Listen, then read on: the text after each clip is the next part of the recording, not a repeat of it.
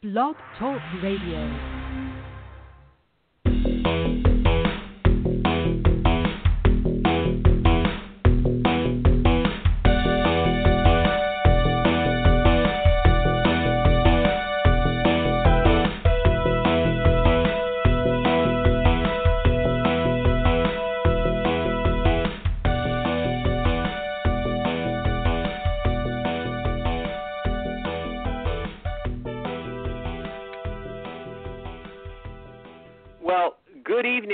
Everyone, and welcome to a special Thursday night redo of episode 52 of the Metsian podcast with Sam, Rich, and Mike. And why do I say redo? Well, on Sunday night, which is typically our podcast night, we had some technical issues and we had to scrub it. But I'm very happy to say that we will recreate that show now. Um, we have our same guest on the line, whom I will bring in in just a moment. But before I do that, uh, we, I only have one of my podcasting co-conspirators this evening, and that's Mr. Sam Maxwell, hailing from the uh, the great borough of Manhattan. Sam, uh, good evening to you, and uh, and where do we find you? Do we find you in Hell's Kitchen? Actually, you know what? You find me in Flatbush, Brooklyn tonight. So you know I've shifted a little bit uh, to the to the uh, southeast, if you will. Uh, I am out in Brooklyn. Uh, the the early stages of Long Island, uh, as it used to be, specifically. Um, it still technically is from a geographical standpoint, uh, but you know, Brooklyn, a very independent town, uh, still could potentially be its own city, but uh, it it absorbed very reluctantly, uh, unlike the rest of them. Well, there you go. And and for those who don't know, Sam uh, spends a lot of his time on the road, so that that's why he's probably in Brooklyn right now, as opposed to his stomping grounds of Manhattan. And Sam, very happy you could join us, and also very happy that we are able to bring back Brian Wright from Metsmerized Online. Uh, Brian was on with us Sunday night when we had our issues, and uh, we were able to work this out to have Brian as our very special guest. So, Brian, um, if you could tell folks where we could find you uh, on Twitter and stuff, and, and some of the interesting stuff you're working on for Metsmerized Online. And let me throw this in, too. It's a very interesting time, I would imagine, for people who write the really popular blogs, such as MMO. So, when there's no season, what are you writing about? What's going on?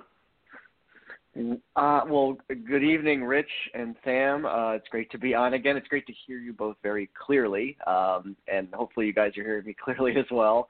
Uh, yeah, so it's very interesting uh, because you're just kind of scraping for content. I think at Metsmerized, I will give them a lot of credit. It seems like every day, whether I'm writing, uh, whether I'm contributing or not, there always seems to be something new that they've thought of. Whether it's, uh, hey, who had the best seasons among first basemen, or or um, who were the best, you know, one season wonders in Mets history, or uh, you know, it's, it's an interesting podcast. Or in the case uh, of me, uh, myself, and uh, Tim Ryder, uh, we are writing a um, kind of a little retrospective going along with the calendar of the 2000 team. So I just had an article that came out uh, just a few hours ago on the uh, on the team's fortunes in late April, which included a, a makeup game against the Dodgers, uh, led by Davey Johnson, also uh, a, a series against the Reds against Ken Griffey Jr. shortly after he rebuffed a potential trade from the Mariners to the Mets, and the Mets fans let him have it. They booed him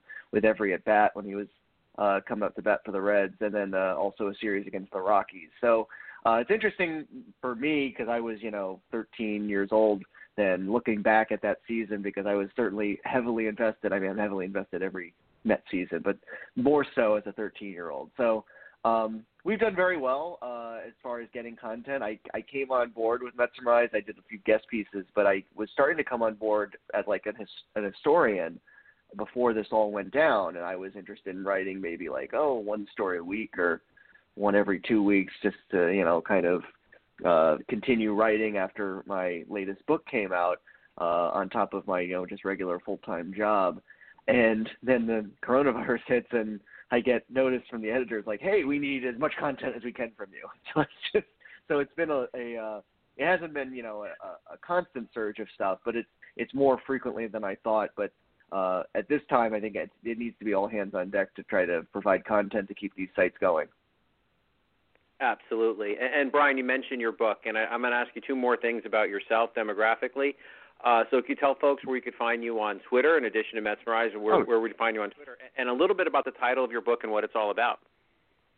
Yeah, sorry if I forgot to mention that. My uh, I'm on Twitter at Brian Wright 86.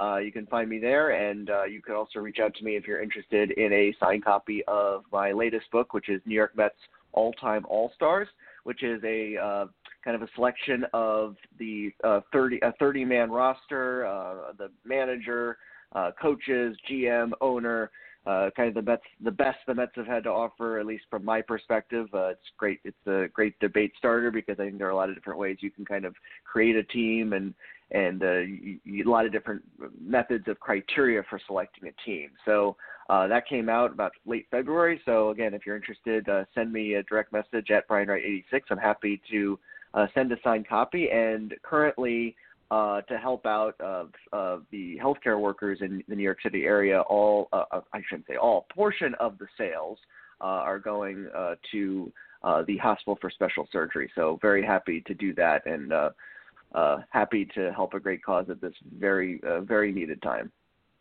Well, that's an awesome thing to do, Brian. And the book is fantastic, folks. I strongly recommend it and I haven't. We talked about it, and we, we did debate it, talk about it, whatever you want to call it. About a month and a half ago or so, on the podcast, Brian joined us, and we went through position by position. And I've totally forgiven Brian for having Ed Kranepool on the list at first base instead of John Milner, and I say that with a smile. Um, we with one of the things we hmm. talked about, and it's all a matter of opinion. Uh, but Brian, the book is fantastic. Good for you, and, and great work giving some of it back to, to the fight against Corona and helping out helping out the healthcare workers. Um, oh, so let's start. Absolutely, let's start there. Um, let's start with uh, now, Brian. You're you're down in the D.C. area, so um, what's the mood like? You know, not talking sports, but what's the mood like in general? Um, how's the Corona thing? Is the curve flattened and all of that? How, how are things looking? I'll be honest. I, I mostly turn a blind eye to the news. I mean, I, I obviously know about you know when it, things become uh, you know I, I can't avoid it, but mostly I turn a, a blind eye to the news both because I have better things to, to watch and read, and I just sometimes just don't want to hear and read uh, about certain things and certain people uh, if you catch my drift. Uh, so I, I, so I, I'm not the most informed person, even if I'm in Washington D.C. and very close to the, the epicenter of uh, of uh, the the of the the country. Um, I have noticed, and maybe it's just me, that it's not, and maybe this is because it hasn't been as affected as as New York, the New York area. I haven't seen as much of a togetherness of DC, and maybe that's just a product of of the city itself. It's a very, you know, uh, uh, I guess, you know, very work centric city. Um, so I haven't noticed the kind of the come together um, aspect uh, that I would that I've seen in New York City. Um, I may be biased in that just because I uh, appreciate New York more than even the city I live in, as much as I, I really like DC. Um, so I, I it's uh, it's it's weird as as it has been for everyone in a city. It's weird to to walk around. I mean, uh, go to just a grocery store and stand in line and have to kind of be uh, uh, have to wait about an hour and and then you know it's a limited grocery store and you're wearing a mask and you got to avoid people and uh, some people are extremely nice they're understanding of the situation and it seems interesting some people are a little you know standoffish and that's understandable too so uh, just a weird time uh, maybe not as strange or or um, unfortunate as it is, in the New York City area, but um, I've been hearing for hearsay that Washington D.C. could be the next epicenter. I don't know any more about that. Um, if that's the case, I'm I might go flee to uh, either my parents who are in Virginia or my girlfriend's parents who are in Maryland. But we'll see. Yeah, that that hopefully that doesn't happen. And Sam, um, sounds like pitting the uh, the Mid Atlantic against uh, one another. Uh, uh sorry, pitting pitting the Mid Atlantic against one another. You you're you're setting Maryland and Virginia on opposite sides of uh, D.C. against one another right there. Yeah, no. I, well, I should say my my my my family is my parents that are in Northern Virginia, so it's it's kind of interesting. If you ever know if you know Virginia, it's almost like it's two different states, Northern Virginia and then the rest of Virginia. Because I went to college in at Virginia Tech and grew up in Northern Virginia. It's a totally different feel. That's yeah, it, changes around the Richmond area, right? Maybe a little bit north north of that, where uh, north that is Yeah. more like the suburb, right? And Just uh, quick, Mhm. quick, Yeah, like Fred- quick little tidbit. Quick little anecdote and tidbit. My dad's from Northern Virginia, and I was born in Richmond. there you go. You're a spider, okay. Richmond Spiders, right? yeah. The the Braves when I was there. There you go. All right. So Sam, uh, and again, as I mentioned, Sam spends a lot of his time on the road in, in Manhattan, Brooklyn, different boroughs. Um, so Sam, you are, I mean, you are right there. You're you're working right through this. You're in the epicenter. Um, how's it going for you? Well, speaking of, uh, you know, some people get a little standoffish. Some people are very cordial. Uh, you know, it, it's just funny when you're going shopping. You know, you've been all waiting outside for, you know, in, and six feet at a time uh, for when the grocery store uh, says it's appropriate for for you to go in there. And I'm not going in there to shop for myself.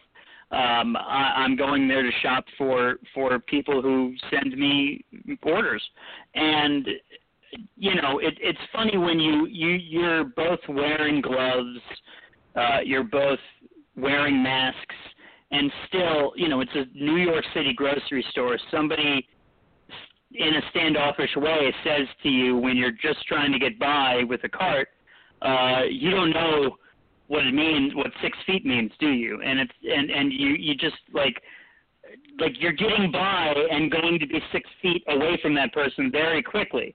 So I I don't understand why people you know especially especially like the point of the masks the point of the gloves is so in those settings you are not potentially in a very close setting giving somebody the, the, the COVID virus that you yourself may not know you have. Uh, and I, I think if, you know, we just treat each other a little bit better, uh, if we treat each other understanding that, you know, I'm not going to hover over her, you know, I'm going to, I'm literally just getting by because we're all near the peaches, we're all near the corn, we're all near the fruit, uh, in a very tight, Broadway, 135th Street shopping uh, uh, supermarket. So, you know, I, I, I think that it, it, it's very interesting to see the way different people are are uh, taking this.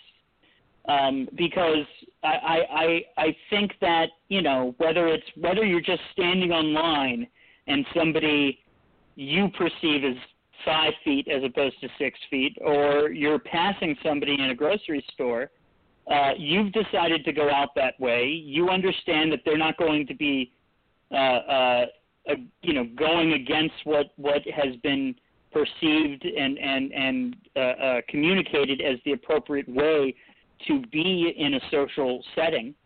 Um, you're not going to take advantage of that. You you have to understand that people are not going to take advantage of that, and that it is New York City, and for a hot second, there's not going to be enough room until that person passes by. And so it's interesting talking about you know the the different ways that people have been reacting to this because it it, it it it is completely new for us one way or the other, and I think that we all need to have a little bit of nuance, a little bit of perce- you know, like a, a better perception about it because.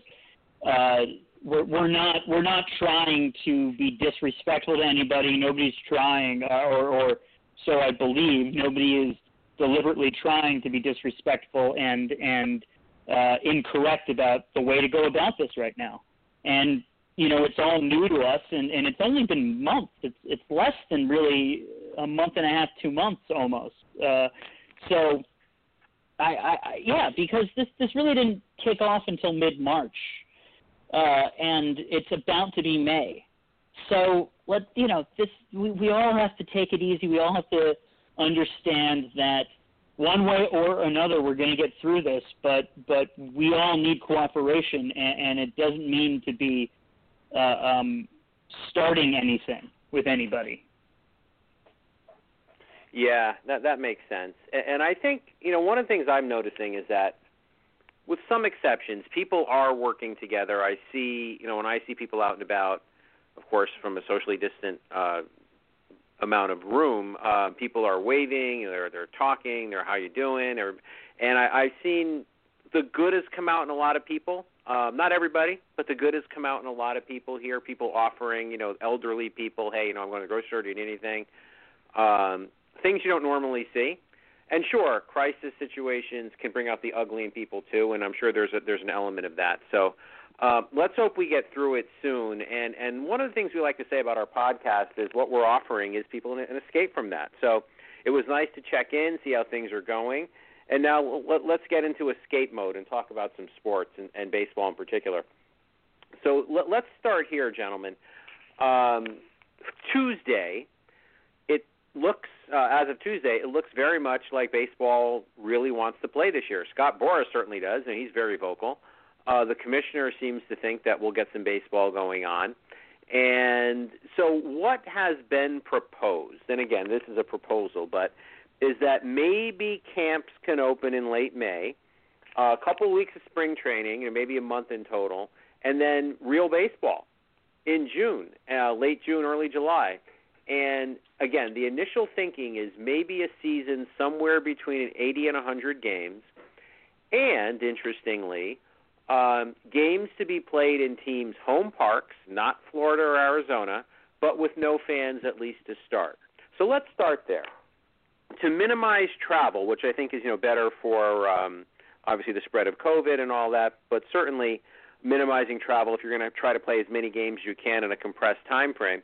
And by the way, um, the proposed season would go through October, with the uh, postseason taking place in November in neutral warm weather sites. So the what would have to happen here, what's what's on the table, is to minimize travel and get as many games in as possible and, and try to maintain safety.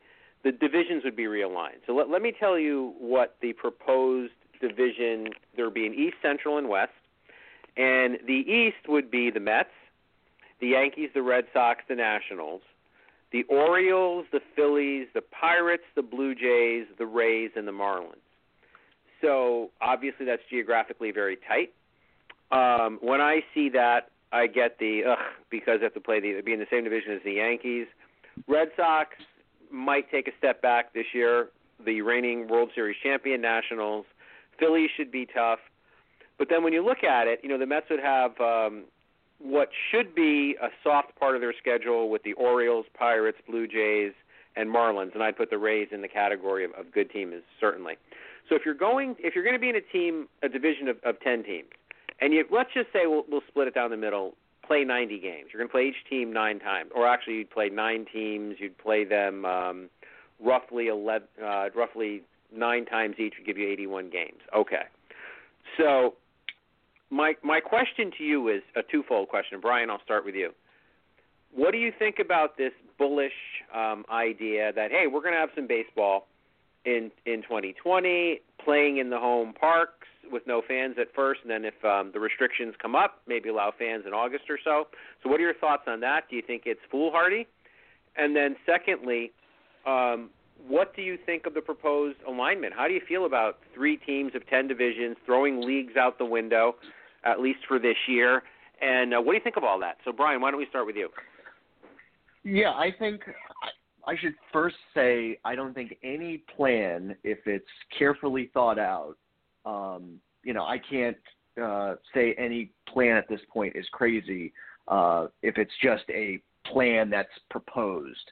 Um, you know, I think some I sometimes hear people like that, you know, the Arizona plan, and then there was the Arizona and uh, Florida plan, and then there was the Arizona, Florida, and Texas plan or whatever. And you know, sometimes you know, oh, that's crazy, that'll never work. Well, you know, I don't think they did it saying we're definitely going to do it. I mean, I think they say it, they, you know, let's think about this. They kind of throw it out there as a possibility, and some people might think that's crazy. Well, this is the year for crazy ideas. This is the year to kind of think way outside the box to see if you can get a season in. I don't want to see a season uh, if it's you know if and you know you can't no one can uh, say what will happen, um, but I don't want to see a season that is rushed, that is started without all the precautions taken. I doubt that MLB, even though we all know that they you know want to salvage some kind of financial benefit, I don't think they would start a season um, kind of rushed and, and, and not thinking about all the uh, negative things that could come from it with regards to someone contracting the the disease or whatever. So, and I've also resigned. I've resigned to the fact that I don't think there will be fans uh, for this season. I would be pleasantly surprised if they would uh, allow fans. So, as far as this latest uh, idea, the the plan itself of starting up in July, I mean, I think if if uh, everything um, as far as keeping the players and personnel safe, if that is um, in place and uh, has, I think that's a good it's a good idea, and I'm I'm all for it. I think it's not only it's it's just generally good for baseball fans, sports, and the country in general to have some kind of sports return and to return to some sense of normalcy. As far as the divisions are concerned, um, I mean, I, you know, I, I saw. I was like you, Rich. I saw it. and I was just like, oh, Yankees, of course. but overall, I mean, I'm not intimidated by the Red Sox. As you said, I think they're going to take a step back. I think the Mets are on par with the Nationals. They're certainly better than the Orioles. I think they're better than the Phillies, Pirates, Blue Jays. Uh, maybe not better than the Rays. I think they could surprise, and better than Marlins. So, uh, if you look at like all the other divisions, I think the Mets are are well um, suited in this particular division.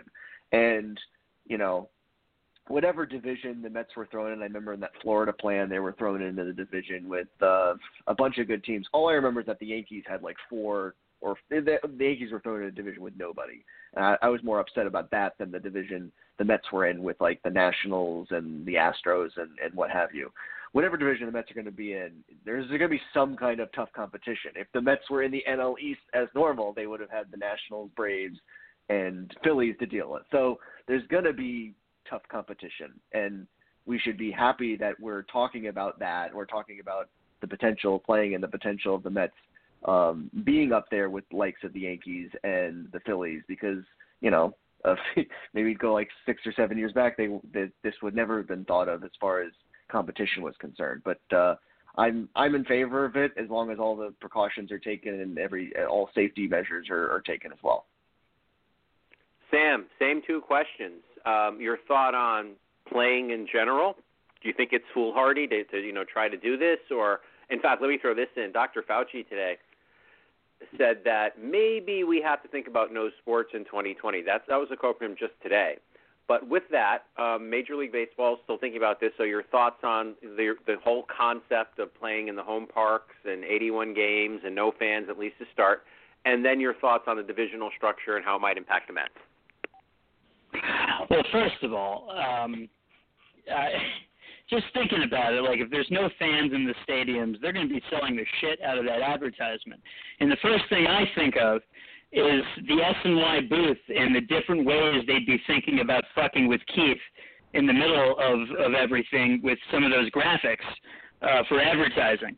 Uh, with like the horse uh, what was it? The the uh, the horse racing and and the the name uh, and some of those motor cars going by uh, for the car advertisements. Like that's the first thing that came to my head was just how much fun just from from a technological standpoint, if if we're not having fans, they're really going to be trying to sell as much advertising as and sponsorships as possible.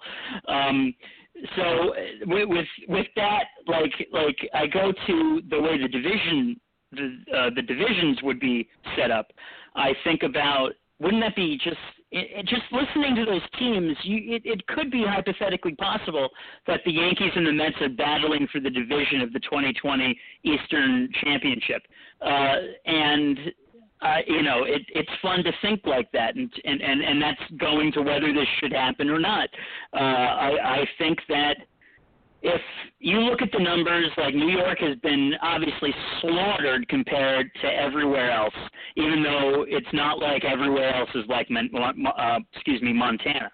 Um, so you you definitely have to be precarious about this situation. Uh, and I think if you were to eventually welcome any fans back, I think it would have to be along the lines of what's going on now, what we were talking about with the gloves and and masks if you're in public. Uh, some people are taking temperatures. I mean, there are places that are starting to open up. Um, and so when I do think about sports coming back, considering that places are starting to open up, it might not be with, without, with, uh, it, it might not be out of the realm of possibility that you could have games played and some semblance of normal. But I don't think in any way, shape, or form uh, I, I do think it's going to be somewhere in the middle of what Dr. Fauci and what baseball wants, and and you know I I I think that I understand what he's saying, but at the same time, I do think it's it's feasible, and of course I want it back. Um, you got you just have to be smart about it. It's not going to be the same, and I think we have to get used to things not being the same, whatever that means. And what do you think about the division, Sam? Like, how would you feel? Do you think it would be kind of cool? You know, hey, this is different, no, I, or do you I, think? I do think it's interesting. I do think it's interesting thinking about it, like like in terms of of that, uh, just for one season. You know, like like seeing how hockey lives, if you will, uh, seeing how some of the other sports lives with this regional breakup, uh, seeing the way baseball could work like that. Maybe it works, maybe it doesn't, but it's why why not try to like it like they said. And you know, and I'll I'll say it from this uh, standpoint. I've been reading a lot about uh, the olden days uh, with the Brooklyn Dodgers. Shameless plug, but I I you know back in the day, sometimes they would take flights uh, but that would be like chartered just for a hot second for like you know two months, three months, and then they'd have to go back to train travel, and and it, it was possible because of how close uh, you know, it, it didn't go all uh, west of St. Louis back then, um, and so they also trains everywhere. Uh, and, and and it is funny to think about a regional division divisional setup now, where all they'd be able to do really is take Amtrak, especially from like the cl- cleaning standpoint. Um, you know, they just you know shine this this stuff down with disinfectant every day. Uh, well, I guess however they travel, and obviously they they have. Uh, uh, they they have contracts with airlines now and everything, but it is fun to think about the the way everything would work when you're trying to minimize how long, how far anybody has to go these days. Well, and that would be interesting. One of the things I I thought about was well, at least all the Mets games, if they only played within this division, all the games would be in the Eastern Time Zone. And that's kind of cool, actually, because I hate West Coast games. You know, I'm not even a big fan of uh, when they play the Rockies and it's a two-hour difference. So that's kind of cool. Every game would start, you know, on our time schedule, which you know we think we're the center of the world anyway. And um, and so that would be kind of cool. But let's see what happens. I mean, uh, I was like flying on Tuesday because everybody seems to want it, and then Dr. Fauci threw a, a dab of cold water on it today because I just think he's awesome and I really value his opinion. And when he said we, we may have to get ready for no sports at all in 2020, I was like, oh come on, man, I, you know, don't do that to me. so anyway, we'll see where that goes. Um, now, on a similar note, um, there has been some strife between the owners and the players over whether the players should offer the owner some salary relief if there are no fans in attendance. Um, this was collectively bargained in late March, and it was collectively bargained that um, the players would not do that; they would get prorated for the games they played, but not salary relief on top of that. But now a lot of the owners are saying we're going to need some salary relief here. And the latest thing I'm reading is that although the players don't love it, um, they might be able to work something out like deferred money. And yes, somebody made the wise crowd like everybody would be Bobby Bonilla. Okay, okay. um, so there's that. But now let's talk about that. Let's talk about no fans in attendance at least for the first, let's say, month teams today, or yeah, I think it was today, were given the opportunity to start reimbursing fans or doing something with fans who have paid for tickets. Um, I'm not sure if it was an edict from MLB. I know how the Mets interpreted it, and from what we were talking about before the show, maybe this is the way all teams are handling it. But but the proposal is, and I'll ask for your opinions on this. And Sam, I'll go to you first. If you have tickets for games. The Mets are saying in March and April, where those games, let's face it, they're not going to be played. Um, so if you have tickets for those games, what they will do is they will offer you a credit that you could use either for tickets for this year or next. And in some cases, they'll offer you a credit that you could possibly use at the ballpark for food and concessions, but they will not be refunding your money. And in what they're also doing is they're saying, okay, if we owe you thousand dollars in tickets, let's say, we're going to give you ten percent or twenty percent. I think it's twenty percent if you're a season ticket holder on top of that thousand. So you'll get twelve hundred dollars to use on tickets next year or this year, or concessions. So the salient point here is that money will not be refunded. It'll simply be it's in my pocket. It's staying in my pocket. You could use it for other services, but you're never getting this money back. So Sam what are your thoughts on that? Do you think that that's um, kind of tone deaf by Major League Baseball? What are you What are you thinking about? Uh, yeah, it's a little tone deaf, you know, especially if we're talking about something where we can't just, you know, knock Jeff Wilpon on the head. Um, I, uh, you know, insert whatever eye roll gif you want right here uh, to to match the audio uh, with with you know, we we were talking about this before we went on air. That fine, you know, like like like if you want to treat every single game uh, like a rain check, fine. But at the same time, it's like you're basically saying you have no choice but to go. And when when we were when I quoted this, I said you have no choice but to go to Mets baseball. Um, and right now it's you have no choice but to go to the baseball. And here's another thing uh, that I was thinking about while you were talking, Rich. What about the fact that the schedule is going to look completely different, especially if it's a, this realignment that we're talking about with with these regional uh, teams? Like, like how exactly is it going to be dispersed out? the way everything everything works. That that you know because you have your season ticket holders. So do they automatically? How how do you? Is there going to be a pro rating for for the way your home games work? Like the, entire thing has to be collectively bargained with the fan in many ways. Like like it's just it just none of it's it's all very strange the way it's all going to work. And I think the best way to do it, and and I guess. Eh, okay, I'll, and I'll pass it over to you guys after this, and and and you take it over, Rich, first if you want. But you know, does it have anything to do with the fact that this has a lot to do with operating expenses and operating costs, and the fact that this money that the, that has already been absorbed is already working the you know in in the the collective grinds of the of the the wheel, the cog of the machine of every team? I think so. I think in some cases, look, we don't really know. They're not publicly traded. So we, when people say they know how much teams make, and I, I don't think they really do. Um, but one thing I, I would I would speculate on is that many teams operate pretty close to the vest and pretty close to break even.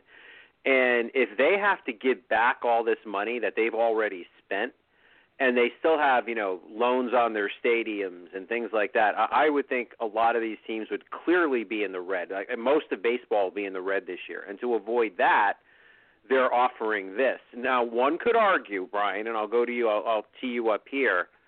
That it's like, like Sam said, it's like the rain check policy. So if I have tickets for a game on April 30th, and I want to bring my my family down there, great. Um, well, you know what? it's really it's a crappy day here. It's it's like 50 degrees and it was raining. Games rained out. It baseball doesn't give a rat's rear if I could make it to another game all year. They say, look, policy is you have a rain check, use it for another game. What if I can't make another game all year based on my schedule? They don't care. You're you're out, buddy. So here they're basically going with the same philosophy. But Brian, when we were talking about this before the show, you brought up a really good point. How these are not normal times. Maybe you can expand on that a bit here. Yeah, I think to have this kind of similar rain check policy is is really it, it's foolish in these times. I mean, from a year from now, I mean, I think that for some teams it's different. I mean, I I don't know exactly what uh, each team's policy is. I don't know if some teams are actually offering just a full refund and and and you go from there, or they're just doing like the Mets with this rain check policy. But they there could be fans who have purchased tickets um, who a year from now may not be comfortable going to a game. They because we certainly know it's this is not going to be where the the the return to normal isn't going to be the case for a while uh, until maybe there's a vaccine. But you know, a, a, a, a certain fan or many fans may have these certain trepidations about going to a ballpark, and they may not want to go to a baseball game for a while. So why are you painting them into this corner and saying, well, you got to, you know, you know, use this money for another game, or I guess then maybe you sell it or or what have you. I mean, it's it's kind of it's foolish and it's uh, it's just it's not. I don't know. They're just not thinking to me properly um, and, under, and, and understanding sorry, of sorry to cut you off, Brian. Sorry to cut you off, Brian, but I think you make a really good point about that, about the trepidation some people are going to have going forward in general. That this is changing the psyche of the human brain and, and the United States uh, the American's brain. And uh, um, I, I think that you're going to see a flood of tickets go out on the uh, the open market, uh, the third market, and they might not get sold. Going back to you, Brian. And no, and and Rich, you made a great point before the show. Is also fans uh, may not be able to afford to pay for uh, tickets like they did in the past. You know, considering how many people have lost their jobs. So, um, you know, it's I think the teams need to be a little more understanding and maybe willing. I, and hey, I get, and as we talked about, I get that they may be losing money and they need to find new ways to generate revenue. But they, it needs to be a two-way street. I think with the fans, I think they need to be a little more, give a little more rope to the fans, considering um, how some of these people may have financial strains and just the general fears of going out into crowds for uh, for the foreseeable future. Yeah, and especially with the latest number that came out today that over 30 million Americans have filed for unemployment, which is basically uh, one out of every 10. That's one out of 10 Americans. That's uh, obviously the number is much higher if it's people who are of working age. So, um, and, and you know, I'll contrast this to the NFL. The NFL is not taking season ticket holder money right now because they don't know what they're going to do. They don't know if they're going to be able to have fans or not. So, you almost have to tip your cap there and say, you know, that's a little more in touch with reality of a move. You know, they they're basically saying, look, we don't know if we're going to be able to off to give you what you're paying for. Then after, so why are we going to take your money now? Then either give it back or do something crazy. We're not going to take your money yet, so we know we can that we can offer you something. I just think baseball comes out looking petty here and insensitive and tone deaf. Um, and I'm someone who's impacted. You know, I'm a partial season ticket holder. I had a boatload of tickets for opening day. So now I've got these big fat credits coming. Okay. And maybe if I want to use those for next year, I don't think I'm going to go to a game this year. So maybe, but I don't know. It, it just it doesn't feel right. So all right, so we'll move on. We'll move on from that one on another um, off the field matter, which is Mets ownership. And um, about a week and a half ago, the story started circulating that A Rod and J Lo are looking to be part of a buying group, and they might even jump in with Steve Cohen to be part owners of the Mets. And so, a lot of people had a lot of reactions to that. A lot of people, like myself, think it's great because if you can have someone who look like A Rod or steroids, whatever it is, the man knows the game. He's in love with the game of baseball. I think he knows the game cold. To have somebody like that like Jeter does with, with Miami, sitting in the owner's box, you know, helping guide some of these things. I cannot see a downside there, especially when you think about he would probably love to stick it to the Yankees. He would love to stick it to Jeter. He would be I think he'd be ruthless in terms of his of his desire to pursue a winner. I think it's great. Other people are saying I don't want any part of that guy in my ownership team because of steroids and all this kind of stuff. So, Brian, I'll go to you first. Where do you come down on that? You know, A Rod, J Lo. Let's assume they jump in with Steve Cohen. Is that a good thing or a bad thing? It's not Fred Wilpon and it's not Jeff Wilpon, so it's a great thing. Uh, and I think it's even better if it's those the three together because I think collect. I think A Rod. I don't know. I I don't think J Lo's a Mets fan. I don't I don't believe so. Um, but I know A Rod and Cohen are lifelong Mets fans. Uh, both ha- would have incredibly vested interest in pursuing talented free agents, winning, as you mentioned, Rich. A Rod, you know, and this is the kind of a, the, the, the a tragedy maybe is a is a is a wrong term here. The tragedy of Alex Rodriguez and his steroid use is that he was so intelligent that he didn't seem to need it. But uh, that's beside the point. And you are right. His his uh, that intelligence would go a long way to helping um, the kind of the, whatever roster moves or just personnel moves, I should say, going forward. So, you know, someone asked me who doesn't know who the Mets owners are. Uh, if Alex Rodriguez and J Lo would create a sideshow for the Mets, I said I would take the sideshow and not have the Wilpons. Um, so to me, anyone but the Wilpons is a great move uh, and a very positive step for the franchise. And if it's Steve Cohen also involved, that's even better. I would agree, Sam. How would you like to know that part of your ownership group is a singer slash actress and a and a very controversial, great player, in addition to a guy with more money than probably has ever been printed. Right? I know I'm kidding when I say it.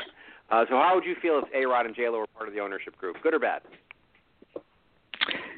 Well, the Wilpons uh, have been an ignorant sideshow. They have been a sideshow of ignorance, and and uh, certainly Fred Wilpon knew his baseball, be you know, just from having grown up in Brooklyn.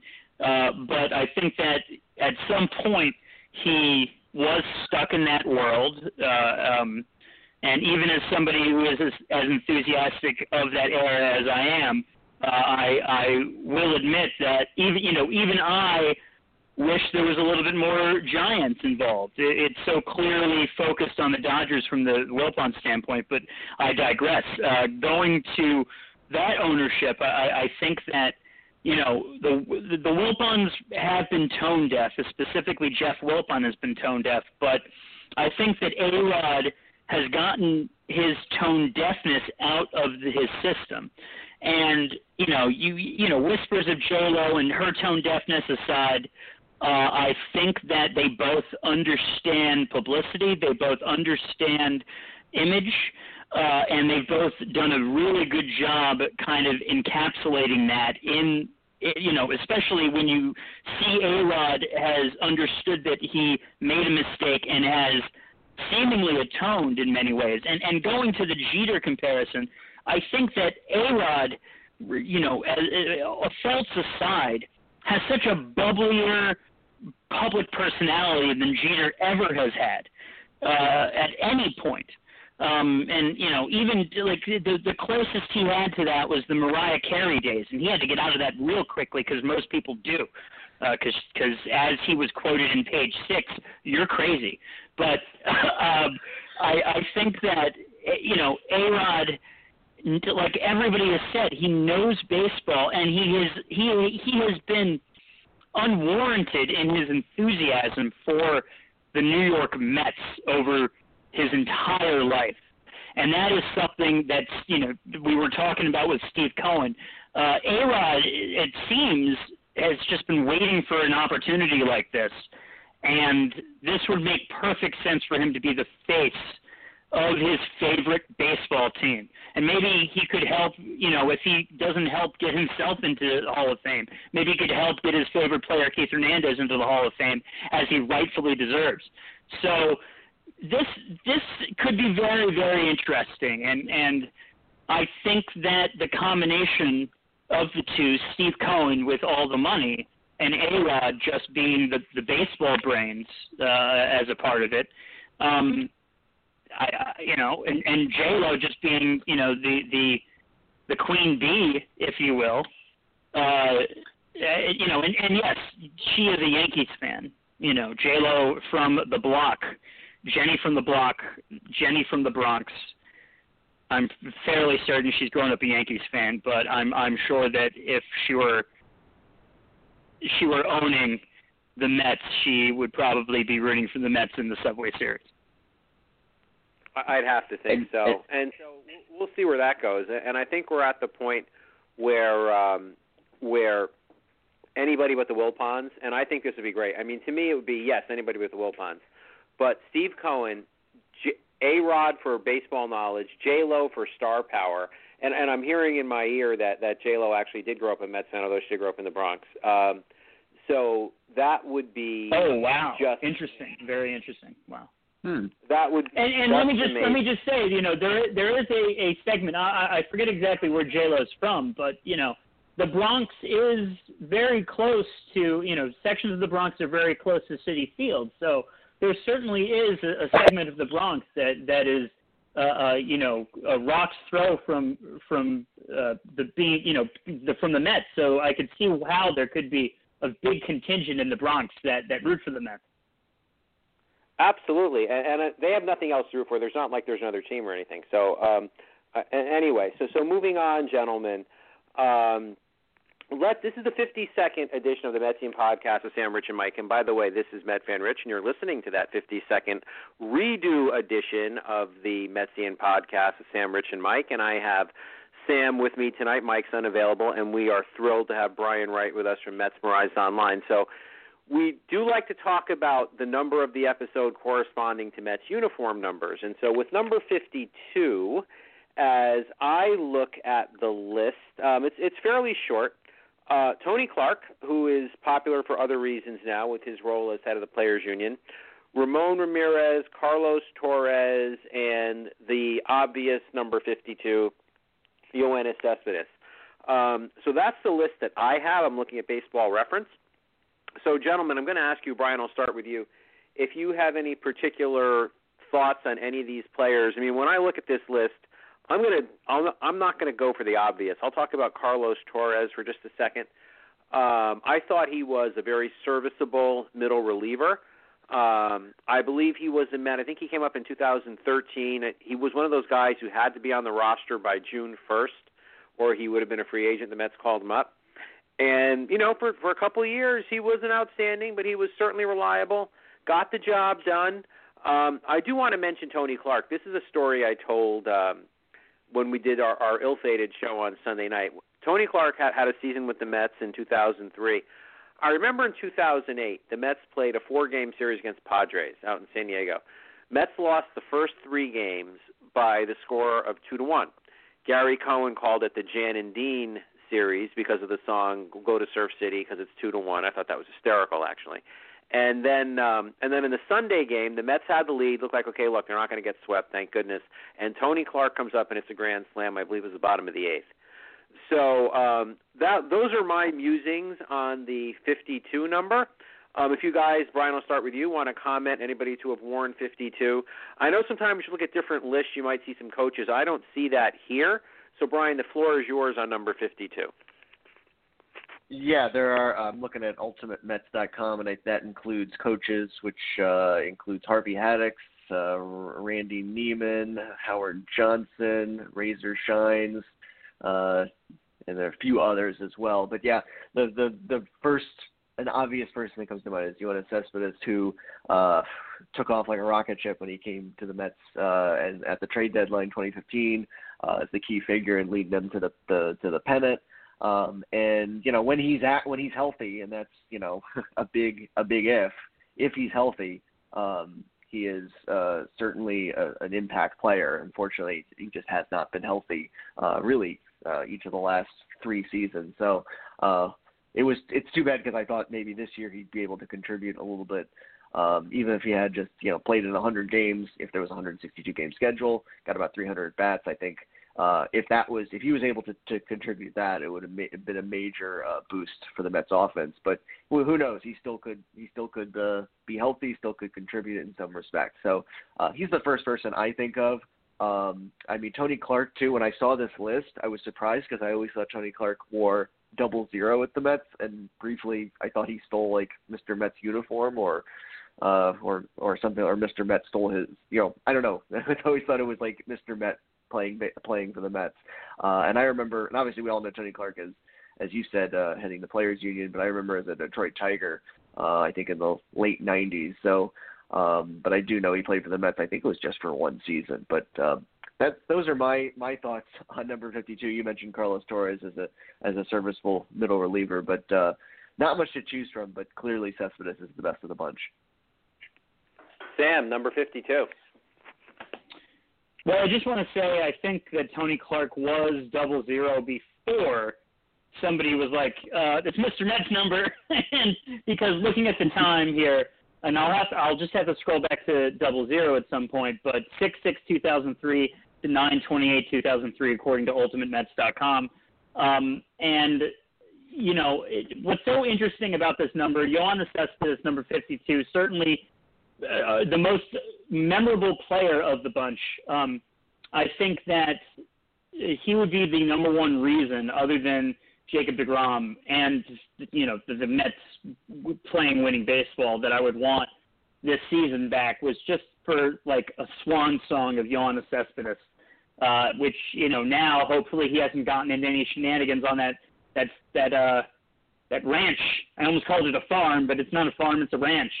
Um, looking at the list, there are two, the only two world champions are coaches on the uh, the the players to wear 52. There is a uh, 1962er who wore the number until uh, 1963, and that's Solly Hemus, and I haven't actually yet looked up. Uh, he was a coach as well, so we have a few coaches on here, and I'll cover Joe Pignatano. What's interesting about Joe Pignatano was that he made his debut in the major leagues after spending seven full seasons interrupted by two in the military in their farm system. He made his debut on April 28, 1957 for the Brooklyn Dodgers.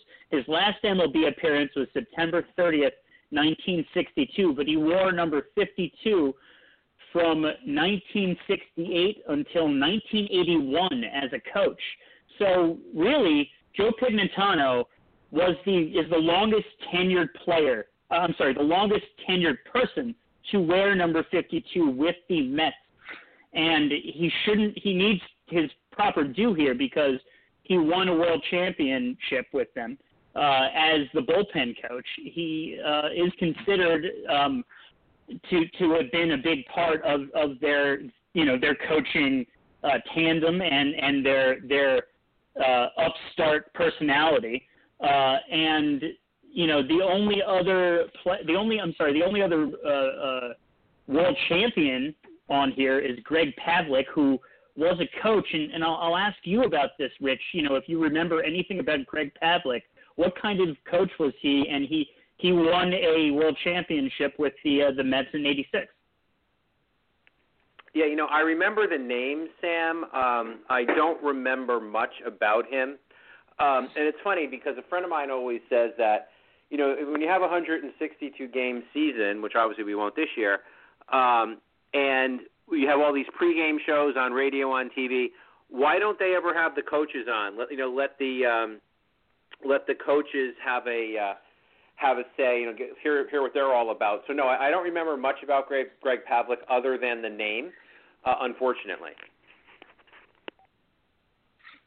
Yeah, so you know that it's it's interesting when you look at it. I, I have to say that from a player perspective, Yoenis Cespedes takes this number, but I I think there's a proper argument to be made for Joe Pignatano, who made it through you know a, a couple dreadful eras, and including you know several coaches, several several manager changes.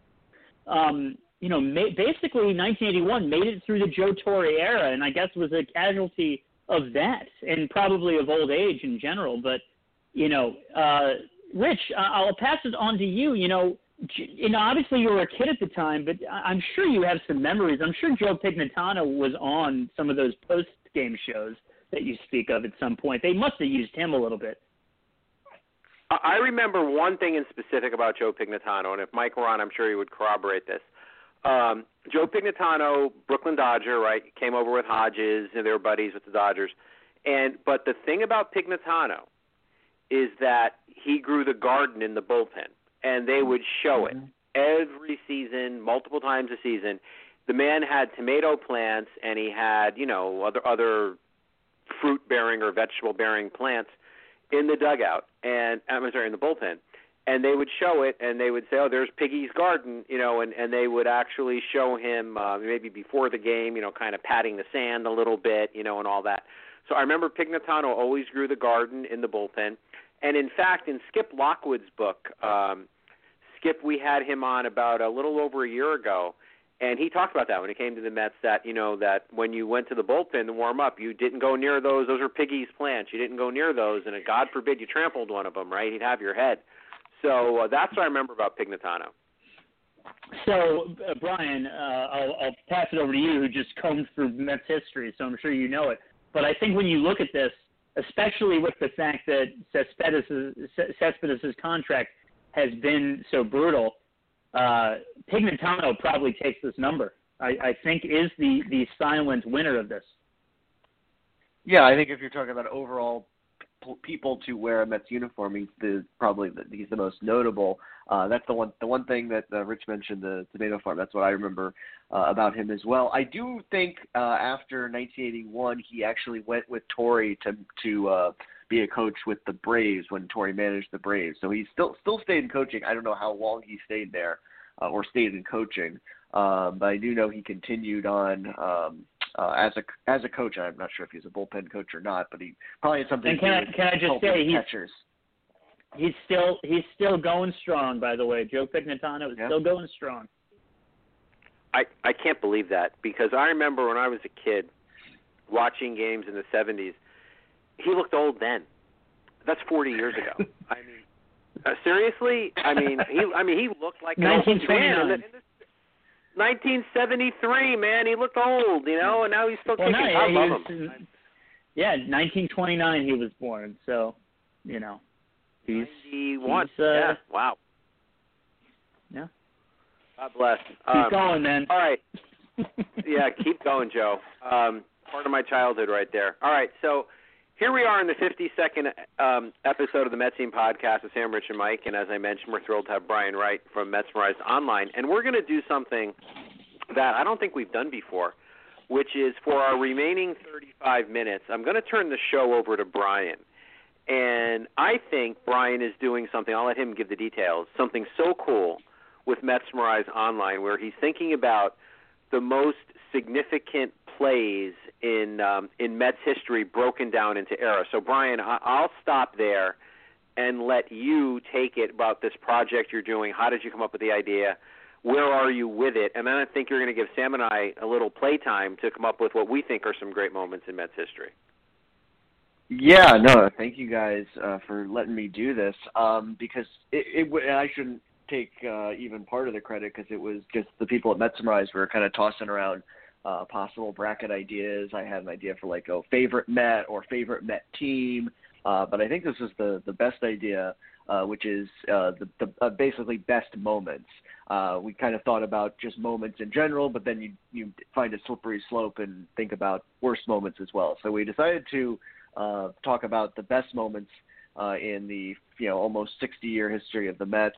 Uh, we broke it down. Uh, it's going to be 60, a 64 moment bracket, if I didn't mention that before, and we broke it down by time period, uh, which I think was the best way to do it, and could also allow for the final four to be moments of respect of different eras. So we started out uh, with 1962 to 1979. Uh, then the second region was 1980 through 1995. The next one being 1996 through 2010, and then uh, 2011, of course, until the present. So uh, what I wanted to do was just uh, kind of discuss uh, the different regions. Um, we we are intending, I I think, to have it come out and have the fans, you know, people on social media vote on it. Uh, probably early next week, uh, you know, by Monday.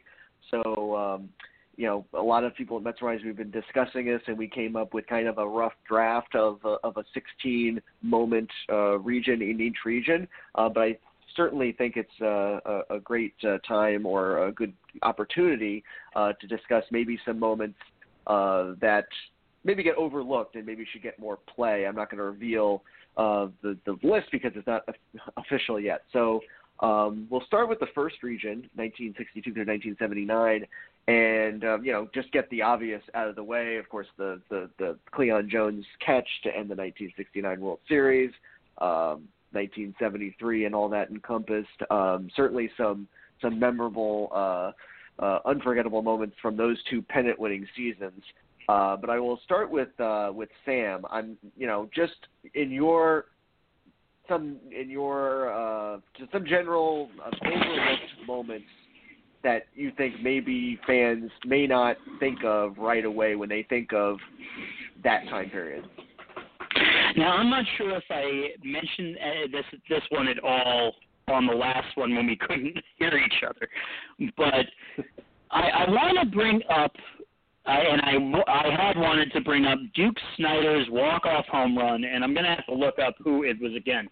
But it was 19. It was 1963. It was early on in their history, and they weren't winning much. Um, I you know, and I just think that was that was still a really amazing moment uh, against the St. Louis Cardinals, and I, I think that was just a moment when, you know, Met fans who are already there, you know, in in in such bunches that you couldn't even understand why they were cheering so hard for such a losing team. But it didn't matter; they were happy baseball was back for them, not those people above. You know, not, it sounds sounds strange to say, but that's that was the idea. That that that was it. They couldn't root for the Yankees. The Yankees were for you for people who root for, rooted for U.S. Steel, like Larry King would say. So having this this team back, and even though I know it was, it was uh, um, 1963. It was the last season at the Polo Grounds. Uh, it, it's this little honorable mention moment. I think it's an honorable mention moment. It certainly really shouldn't be in terms of voting. It's not going to win out, but I think it's something that fans that that especially like you're asking me might not know much about. I think that that's a great moment, and and it does exist as a video that apparently came out on October 20th, 2015, which is a funny time, seven days before uh, they faced the the Kansas City Royals in Game One. Um, but you know, uh, in terms of some other some other uh, little moments. You know, you gotta say the shoe polish moment has to be up there uh, with that era. Um, you know, just Tom Seaver in general uh, uh, um, winning so many Cy Youngs. Uh, uh, he had some, some some games where he broke some strikeout records. Uh, I, I, you know, and and that, that at that point, I'll, I'll pass it over to Rich uh, uh, for for a, a little bit more insight into that era. Um, you know, I, I I'd like to jokingly say that Bob, you know Bobby Valentine in 1978 winning the bubblegum contest. Uh, you got you got to put that up there during that era. Uh, but but all jokes aside, it, it, it's still even in the worst of times, it's still an interesting era to to go back to look at, especially when you're able to look at it from those yearbooks perspective and and see some of these some of these Mets teams that aren't talked about as much. So, Brian, you want me to take it from here? Yeah, absolutely. The only thing I wanted to mention, I I seen the video of that Snyder home run. I think it went about 270 feet. he was an old man by then, right? The polo uh, grounds, the polo grounds, man. Yep. So down the right field line. Exactly. So, well, what I would say to this era is um, obviously, you know, that the Jones catch to win the World Series, but if you think about the two Agee catches in um, in Game Three, both of those were game-saving catches, right? And so the first one in the left center field gap, the uh, second one was a Willie Mays style catch in the right center field gap. Um, it, it was just amazing because you know you think about it, the series was one to one at the time, and the Mets, eh, the Orioles were the big were, were the they were the Goliath, right? And if they get the lead in those situations, who knows? They probably would have stomped the Mets at that point. Maybe not. Who knows? But but the but those catches really enabled them to win that World Series. So I'd go with that one. And the one we talked about on Sunday night, a couple more. Um, the ball on the wall play in 1973 was amazing. The Mets were dead and buried. They were in last place in August, I think on August 31st actually, and they started this incredible run in September. Yes, the rest of the division pooped the bed, that which certainly helped. But the Mets were on this miraculous run. They're playing the Pirates at Shea and um, I believe it was Richie Zisk who was the base runner. I forget who hit the ball, but anyway, long drive to left field, lands directly on top of the fence. Doesn't go over, lands on top of the fence, goes straight up in the air. Cleon Jones, you know, picks it out of the air, sends a relay to Wayne Garrett, who was playing short, not third. He was playing short. He must have come in for Harrelson at some point, who then threw a strike to Ron Hodges to nail Richie Zisk at the plate and keep the Pirates from taking the lead in extra innings. And then that same Ron Hodges got the game-winning hit in the bottom of the inning. Mets win the game. I believe that night they tied the Pirates. Uh, it was like mid-September. They tied the Pirates for first place, and and they never looked back. So what a momentum game that was, and what a weird thing to happen. Um, obviously, I was I was in bed at the time, but I remember when you know seeing highlights of it. You just had the feeling God wanted the Mets to win because that that stuff doesn't happen. That that's weird. You know, God wanted the Mets to win that year. So um, so I, I'm going to go with that one as one, and then one we talked about on Sunday night as well. 1979, really the darkest uh, to me, one of the darkest years for the Mets in what was a dark era after the Seaver trade and the Kingman trade. Um, so the Mets have nothing. They have Brooklyn-born Lee Mazzilli, you know, great player and all that, or good player anyway. Um, he's the Mets All-Star, and in the All-Star game in Seattle, he hits a home run to the opposite field to tie the game for the National League. Then he walks with the bases loaded to drive in the winning run. So in a in a in a season of despair where the Mets had nothing, at least Met fans had the opportunity to smile about their guy, their Brooklyn born guy, being the hero of the All Star game. So I'm going to go with that one as as kind of an off the wall one. Yeah, I think uh, I, if I'm not mistaken, that uh, All Star Game walk was against uh, Ron Guidry. So he had a Subway Series kind of encapsulated in one one pitching matchup, one hitter batter matchup. Um, I the ball on the wall play, and I just looked this up. Uh, it brought the Mets within a half game of the Pirates. I actually agreed with. It. I thought it was. It also helped them tie. But that play uh, was just a one in a million play because if it's like a few inches further, it's over the fence, of course. And if it's a few inches shorter, it probably takes a weirder bounce off uh, the fence, and Cleon Jones can't make a clean grab of it and then throw it to Garrett, who threw it to Hodges. So that is yeah a one in a million play, and the hitter was Dave Augustine, I believe. I'm not totally sure about that, but I think that was that was it. But Richie Zisk, Richie Zisk definitely was the runner. Um, so yeah, those are the ball on the wall definitely is part of uh, the list. I will say that, and as well as Agee's catches are are to me very high. Uh, not only because of the catches, but the fact that he hit the home run in the bottom of the first, and he effectively won the game. It was a five nothing final, and he, he saved five runs and contributed one. So, um, and that you know broke a, a one one tie and allowed the Mets to win, of course, uh, the final two games. That was a big uh, turner, turning point of the series. So to me, that's uh, worthy of of of, of high regard um, on the bracket. Um, but uh, moving on to our second region, which is again 1980 through 1995. So of course you got everything that happened in '86 and the the few years that led up to it. Um, you also have the, the the playoff run of '88, um, and then every you know the downfall after that. But uh, maybe there is a good moment to talk about in there. I think maybe David Cone's 19 strikeouts uh, might be the lone moment of of, of that period. Um, also maybe Anthony Young if you want to uh, talk about that, the ending his losing streak. But uh, I will start again with Sam. Um, what do you think, uh, aside from the, the obvious moments, you know, Buckner play, final out of the you know LCS and the World Series, what um, do you kind of pinpoint as some of the memorable, maybe forgotten moments of from 80 to 95? Anthony Young might be the ultimate Met in that when you look at the 1962 team, they were always just short in many, many of those losses where they could have tied the game or gone ahead, like Duke Snider did that one time. Um, Anthony Young, when you look at the numbers, he wasn't that bad of a pitcher. He is the ultimate hard luck pitcher, uh, which is many of the seasons that the, the Mets have, where it's some hard luck and then eventually it, snowballs. Um, but but in that era, the first thing that that came to my mind was that 16 inning game against the Astros.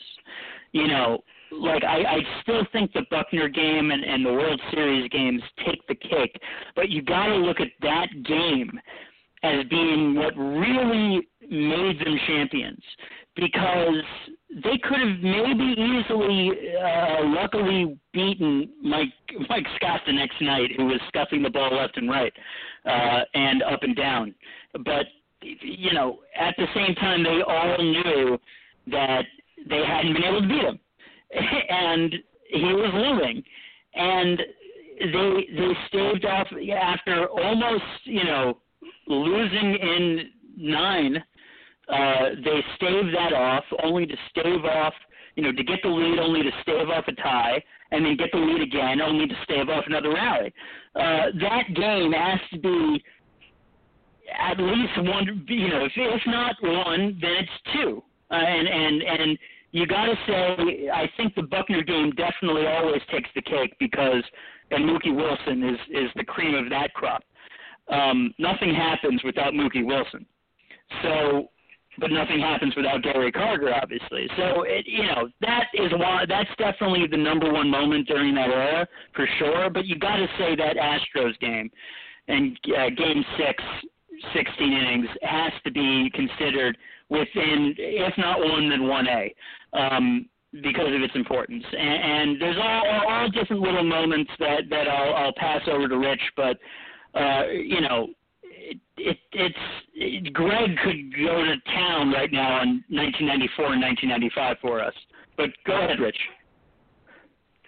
So I mean, it, those are obvious moments. And I don't mean that in a negative way. There are incredible moments. Is, is a better word. Uh, what what Sam went through, um, for the reasons he and I, I'm not even going to go there, but I'll just try to go a couple of different ones because Sam, you certainly did a great job with those. So I'm going to couple couple other ones in that era. Um, how about one that had nothing to do with anything on the field? How about June 15th, 1983, when the Mets acquired Keith Hernandez? None of the rest of this happens, and trust me, I lived through it, guys. None of the rest of it happens if they didn't get Keith Hernandez. In 1983, the Mets had been an also ran team for years at that point. Keith Hernandez gave them credibility. And Keith Hernandez begat Gary Carter, if I can get biblical with you. You know, because now the Mets knew that they had something cooking. They had the young guys coming up, but Keith was the he was the cornerstone where they really the fans really started to believe in in the team, and the team started to believe in the team, and that's where it all started to come together. So I'm going to say June 15th, 1983, off the field acquisition by Frank Cashen to get Keith Hernandez. Um, another one I'm going to point out and it's funny, I saw this on on a on a video today, and the, the Mets posted it on Facebook for some reason. Len Dykstra's walk off home run in Game Three of the NLCS against the Astros. Mets are down the bottom of the ninth, down by a run, facing Dave Smith, whom they own the entire season. Len Dykstra gets gets a, into one, hits it over the right over the right field wall into the bullpen. What I remember about that, if I may share a personal anecdote, I'm at the game and I lost my car keys. Never found them because everybody was jumping on everybody. It was like a big it was like a big mosh pit. We were going crazy in the stands. I didn't drive to the game fortunately, but my house key, my car keys, everything gone. Never found them again because they're just rolling around on the filthy Shea Stadium cement and celebrating that moment. So there's that one. And then um you know, uh, the 88 season, I really can't call out anything there because it was such a disappointment. Um, so I'll go with those. I'll leave it at those two as as moments we haven't discussed yet. The acquisition of Keith Hernandez and Lenny's walk-off home run in Game Three of the uh, NLCS, because you know Game Three is huge. You, you don't want to go down two games to one, especially in your home ballpark. So I'll go. That's true. That's true. Yeah, I think uh, especially because they were down one when that happened. I, I think that more so than the, the game five win with uh, Gary Carter getting the hit up the middle. Um, the Dykstra home run was with a runner on and down by a run, so that was a, a another. You know, we talk about game three with Agee. This is another big turning point in that series, uh, and and and I'm glad you mentioned Keith, uh, Keith Hernandez, the trade. I, um, you will not be disappointed. It's definitely among the 16, and actually, in my opinion, it's it's very high because uh, it preceded all the moments uh, that were to, to, to follow. So uh, the best trade in Mets history, to, for me, deserves to be to get uh, really uh, to get mentioned very highly. Um, and it's going to be interesting because uh, as far as our seeding is concerned, I mean, we're going to have the Bill Buckner moment first, and in fact, maybe the Jesse Orosco final out of the World Series get second. Um, but the the NLCS, the Game Six, just in general, uh, will be probably third, if not second. But it'll be interesting, interesting because there are some people, even my my dad, feels that Game Six of the NLCS was better than Game Six of the World Series. Now, you know, Game Six of the World Series is literally your final breath, whereas uh, Game can I, Six can of I the just NLCS, say, you have some more breathing room. Oh, go ahead. Sam. Can I just say though that that inning may be the most remarkable baseball I've ever rewatched.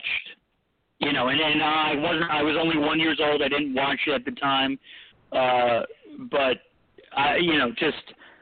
I, I, I still like it. It's it's like I, you know I always attribute it to a, a pop culture reference of the era.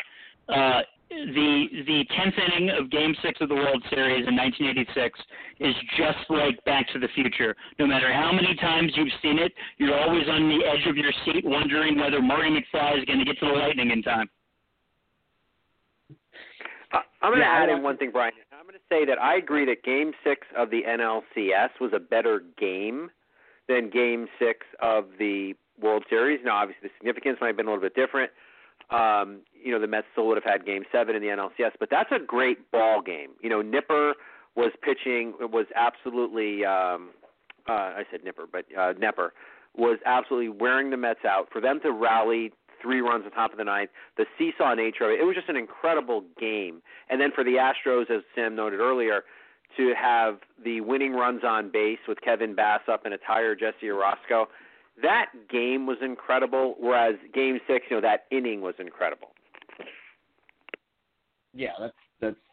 I definitely agree with all all your points. It's of, I will be, it will be interesting to see if when fans vote on that um, how they how they how they go about uh, uh, putting their vote in because um, there could be some people who feel that the, the game superseded the, the the moment, or they may feel that the, the the NLCS game was better than the the World Series game. But we'll see. So that's part of the fun of this, obviously. So we will move on to uh, the next region, 1996 through 2010.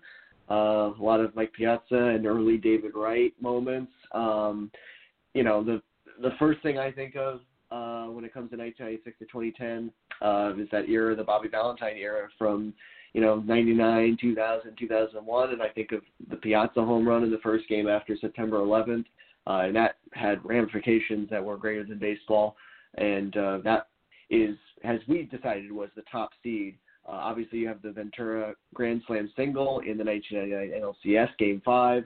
Um, Todd Pratt's home run, the Endy Chavez catch uh, in the game Game Seven of the 2006 NLCS. So you have a lot of uh, great Mets. That'll be. Rich's. That'll be Rich's vote.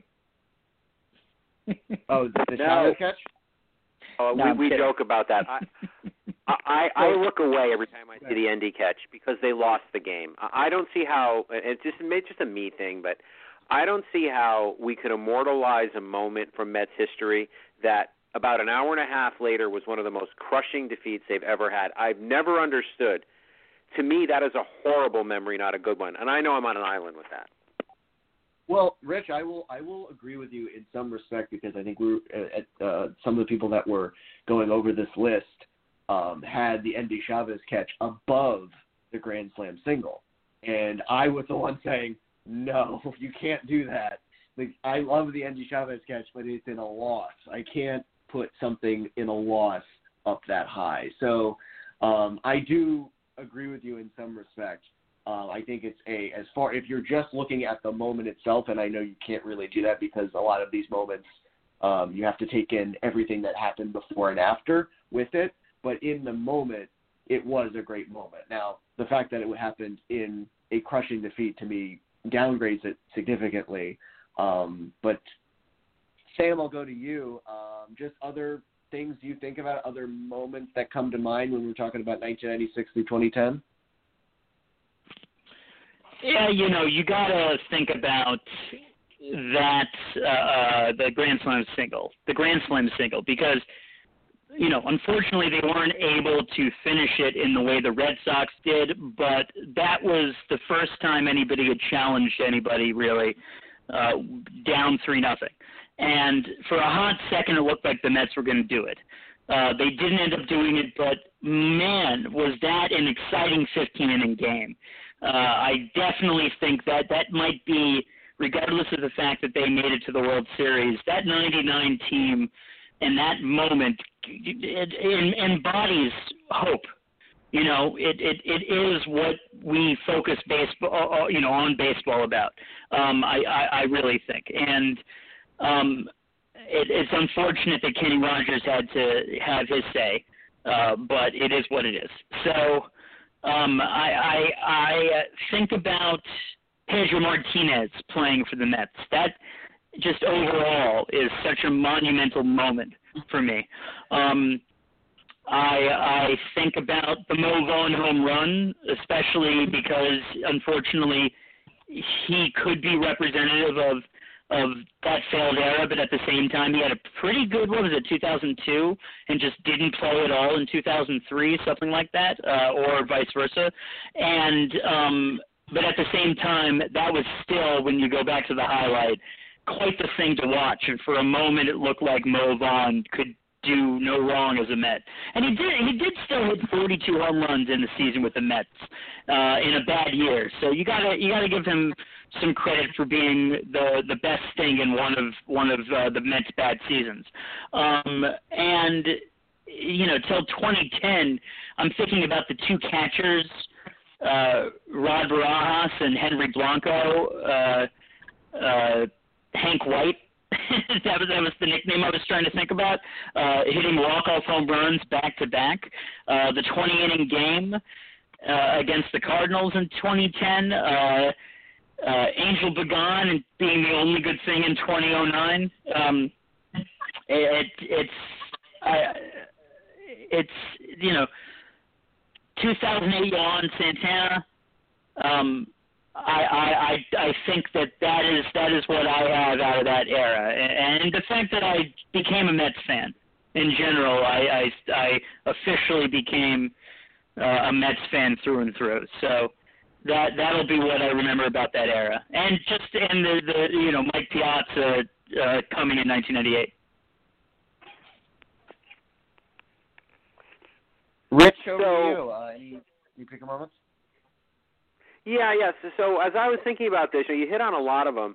Uh, the Piazza acquisition to me was very analogous to the Hernandez acquisition. The Mets were, you know, not as bad in '98 as they were in '83, but the Piazza acquisition really got them going. You know, that was okay. Look, we're in this to win this, and certainly re-signing him as well. So that would be an off the field thing. Um, for on the field, you know, uh, I, I think about that that game, um, game five against the Braves, and in, in the playoffs in in '99, and I think about certainly the walk off, the grand slam single. But remember what happened before that? Mets are down a run.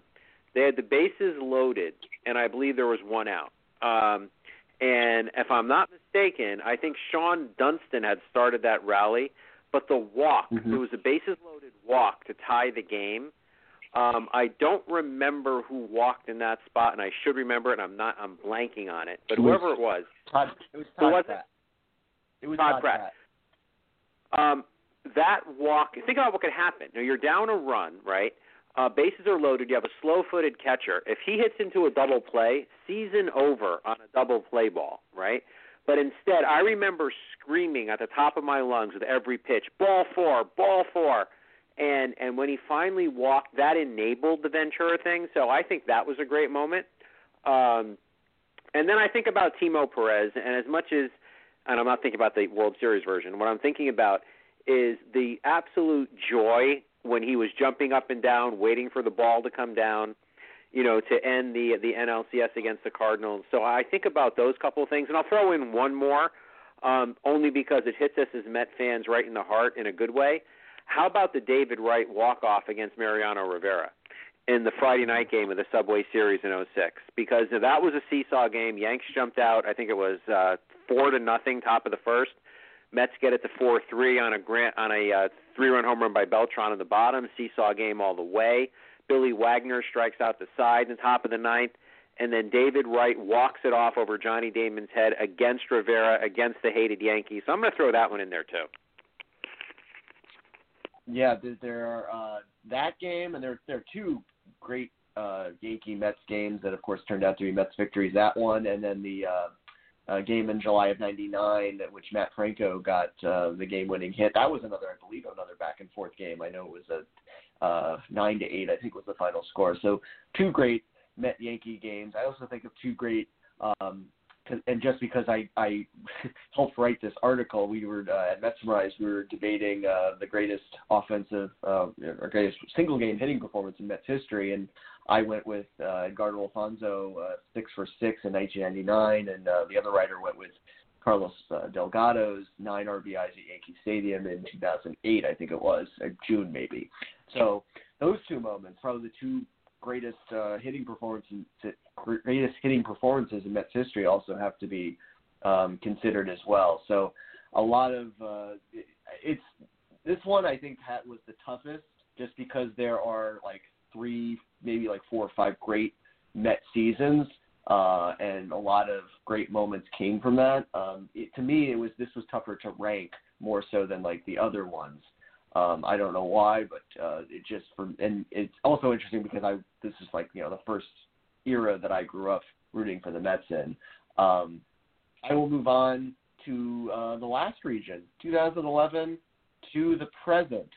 Uh, the the the when I saw it, when I see 2011 the present, the first thing I thought of was the Santana no hitter, uh, June 1st, 2012.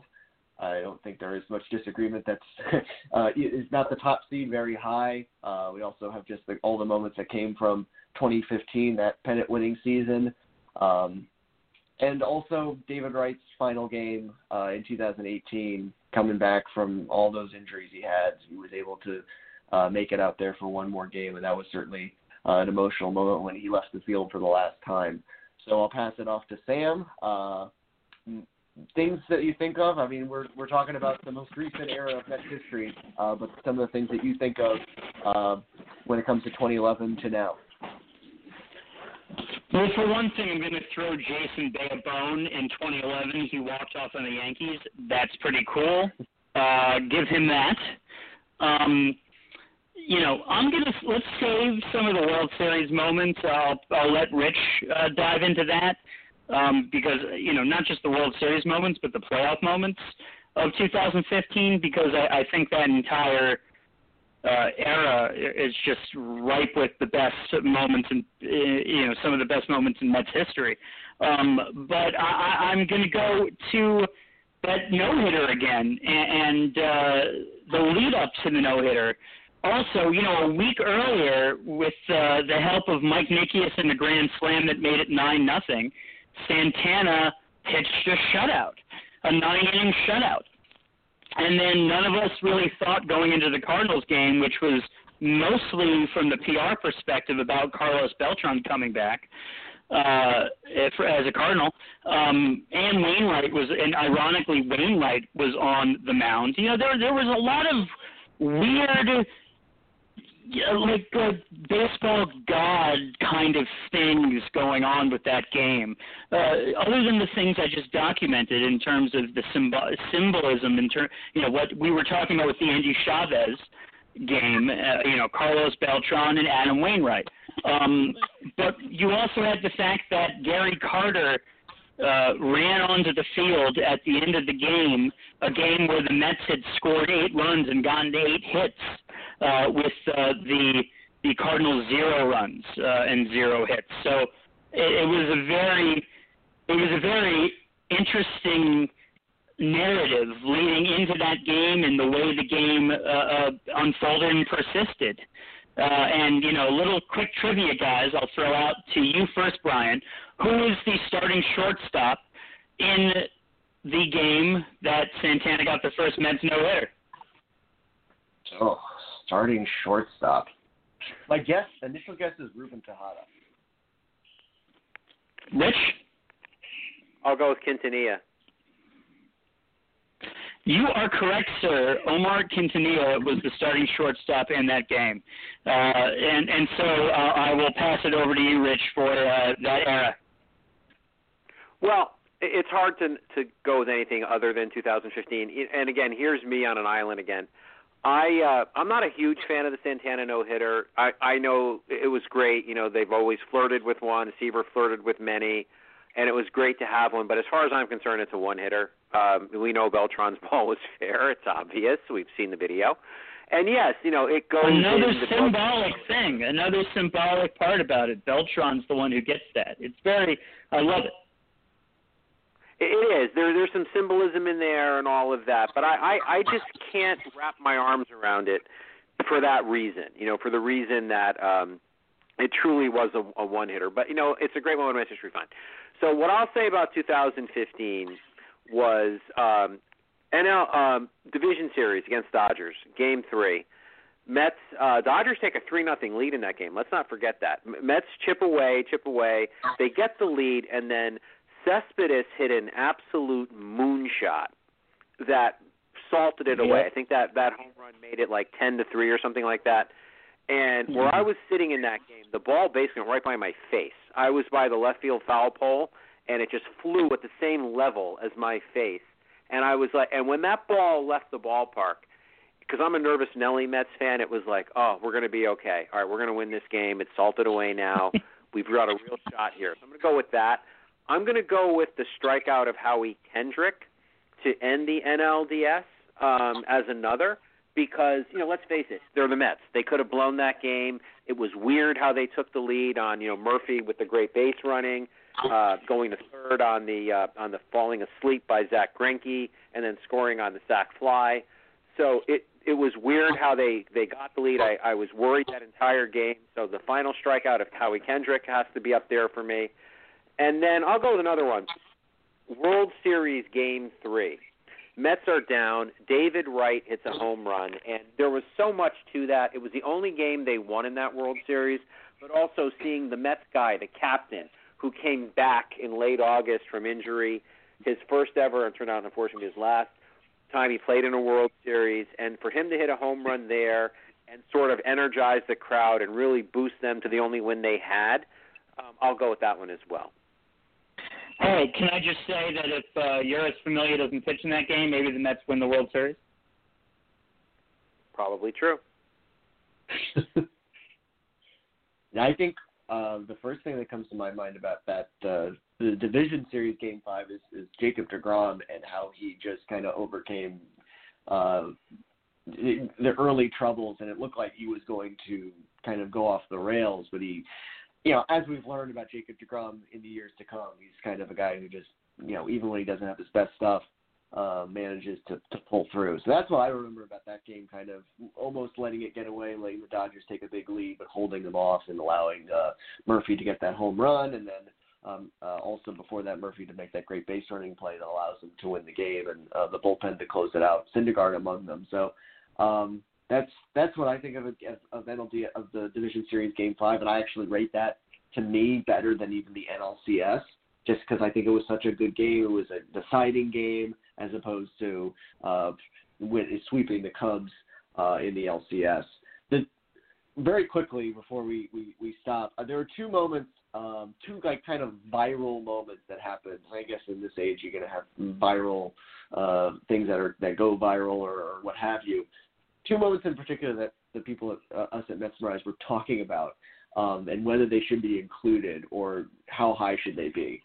One was the Bartolo Colon home run, um, and the other was Terry Collins, you know, now audio of after Noah Syndergaard threw a Chase Utley. Um, I feel as far as the Colon home run, I think it's a, a moment. Maybe it's among the top 16. Um, I think it's a fun, obviously fun moment, um, and I think maybe it could be included because it's just the, the uniqueness of it. To me, the Collins rant is something that happens all the time. You just never hear it. Um, so to me, it's, it's overblown. It's it's a social media hyped thing. Um, so I did not think it should be included because I just think it happens more all, all the time, and you just don't you don't get audio of it. And honestly, I think you should get audio of, of managers' rants. It'd be a lot of fun. We all hear Earl Weaver's rants. But um, I'll pass it off very quickly to, to Sam. What are your thoughts on Colon and the Terry Collins moment as far as being included in the top 16 of the last, you know, ten years. Well, with the Terry Collins moment, it's just like you know a great moment. One, you know, it's nice that he's got his players back. It's nice that he he has the franchises back in that moment. That's really what you can say about the moment. Uh, and like you said, it happens all the time. We just don't hear about it. But it's still nice to be able to catch a moment like that, and that's real. And um, especially with all the problems we've documented over these years of podcasting, uh, as you know, Rich, uh, about Terry Collins, it's still nice to to have a time where you can applaud the guy. Um, you know, I don't have everything against Terry Collins. I just think he wasn't the the best manager the Mets have ever had, even though he did accomplish a lot as a New York Mets manager. Um, and in terms of the the Colon moment, yes, great moment.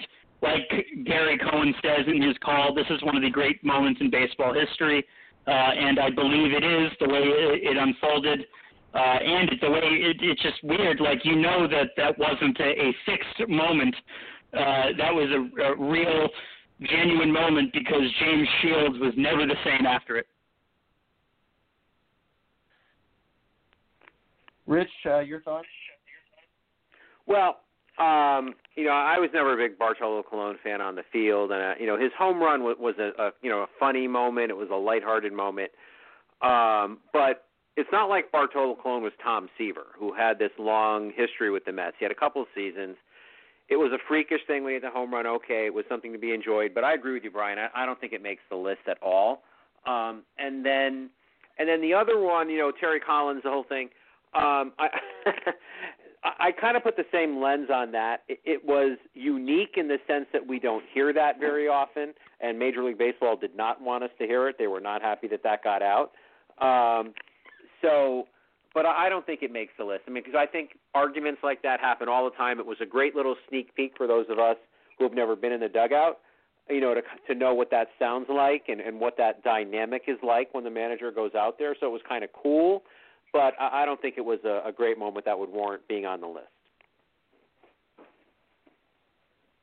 Yeah, no. I, um, as I said, I, I agree with you with that, and um, I think maybe the Colon would be it would be uh, a nice uh, maybe 16 seed because it's it'll be fun to see what people vote on if like they want to actually how much they support the the Bartolo Colon uh, home run and, and just all that it brought. Um, but to me, it's not. When I think of moments and I think of you know impactful moments specifically, um, you know, I don't think Bartolo Colons makes the top 16. But if you're talking about just uh, general great moments in in Mets history, that whatever criteria you might use, it might make it. So, uh, but the Terry Collins thing definitely does not. Uh, so that's all I got. Um, again, thank you guys for letting uh, me kind of uh, uh, use you guys as a, as a kind of a uh, a sounding board and also getting your opinions on on this list. And uh, as I said for the listeners, it should be uh, it should be available on Metsmerize and be able to vote for it early next week. I don't have an exact date, but it'll be available soon. Thank you, Brian. All right, so we're down. We're a little bit over. I think we're okay. We have about a minute and a half. So, Brian, in the minute and a half we have left, I'd like to thank you for joining us. I have had a blast on this podcast. I've loved this segment you just did. Thank you for doing it. If you could just remind people where they can find you and what your work is, that would be great. Yeah, uh, thank you very much, Rich and Sam, for letting me do this and for being on the show again. I'm at uh, Brian Wright at Brian Wright 86 on Twitter. If you want to reach out to me, uh, my latest book, New York Mets All Time All Stars, is available at uh, booksellers and if you want to reach out to me and buy a signed copy and part of it donated to Hospital for Special Surgery, just uh, send me a direct message. And also, you can find me uh, at Metsmerize Online. Brian, thank you so much. We have less than a minute, so we'll grab a last word in. Sam, I'll go to you first. What's your last word tonight? Uh, perseverance. That's just what we gotta uh, keep on pushing. Uh, maybe we'll get sports, maybe we won't, but 2020 is unlike any year that we've any of us have really ever had. So let's uh, persevere. Awesome, Brian. Yourself. Last word for tonight. Uh, optimism. I think there's a chance we could have baseball, and uh, that's if it's the fans or without. I think uh, either way, we have to you know take what we can get at this point. Great sentiment. Once again, Brian, thank you. Thank you to everyone for being part of the 52nd edition of the Mets of the Metsian podcast with Sam, Rich, and Mike. And as we're at about 15 seconds, Sam, why don't you close this the only way you know how? Let's go Mets. Good night, everybody. Let's go Mets. Good night, everybody. Brian, thank you. Have a good night. Thank you.